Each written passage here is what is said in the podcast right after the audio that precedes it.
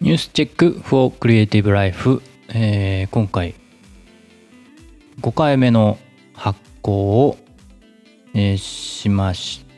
た、えーニュースレターなんですけれどもこれからポッドキャストを始める人に役立つ情報。コンテンツクリエイティブに関する最新情報ブログの更新情報のんびりデイズからのお知らせ等を配信しているニュースレター、えー第5回。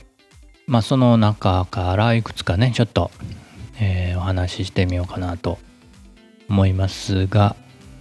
まずはねえーっと最近更新したポッドキャストを始めように関する情報なんですがえーポッドキャストを聞くアプリ選び方のポイントということでね、えーまあ配信するということだけではなくてね、えーポッドキャストを始めるというのはね聞くことも始めるっていうテーマの中に入ってると思うんで、えー何で聞くのかっていうね話をちょっとさせていただきました。2つ目はなぜ Amazon は89億円でも人気ポッドキャストが欲しかったのかということでね最近あのポッドキャスターを取り込む競争がね、え各社で、えー配信する方のプラットフォームの各社でね、えー競争が繰り広げて繰り広げられてましてまあそのそれに関するニュースですね。もう一つはスタンド FM 寝る前の再生に嬉しいスリープタイマー搭載ということで、えースタンド FM も最近、えー頑張ってまして、えー新機能を搭載されましたいくつか、うん、5つですね今回はね。それについてお話ししました。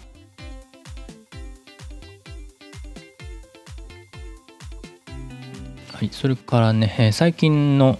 ニュースをちょっと拾い上げてみますと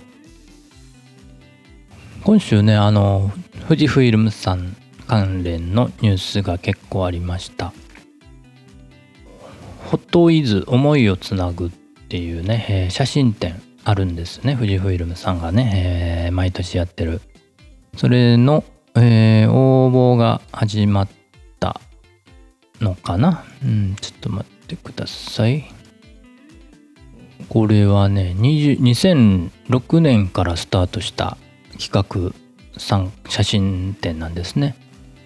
だからもう15年ぐらいなるんですか？長いですね。私まだ一度もあの応募したことないんですけれども、まあ、いつか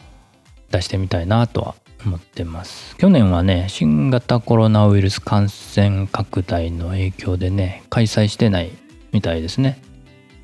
これね最大の特徴っていうのがね必ず出せば必ず飾られるというのが特徴で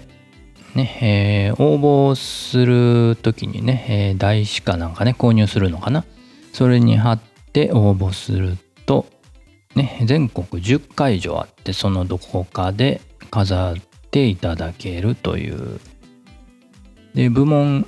応募部門がいくつかあってお気に入りの1枚部門元気の元部門インスタグラム部門で、えーそれと加えてコラボレーションで企画されたいくつかのものがあるということですね、えー応募要項またリンクをね貼っておきますので、えーご覧いただけると嬉しいです。あとねこれも富士フイルム関連の情報ですがキャッシュバックキャンペーン。今回はえっ、とレンズのみなのかな、えー期間中に購入いただいた対象商品を購入いただいた方で、えーある条件に当てはまる方は申し込みができると、えー7月9日から9月20日までに購入した商品ですね。応募締め切りは10月の4日当日消印分までと。で対象商品はあのサイトの方にいくつか、えー載ってますので、えー見ていただきますかね、え結構ね数多いですね。まあ結構ねレンズ高いのでねキャッシュバックあると助かりますよね。あとはファームウェア出てましたね、えー、X シリーズのカメラ。ねいくつかファームウェアが出てましたね。6月の29日と30日そして7月8日に、えー、出てますね、えー、ご自分の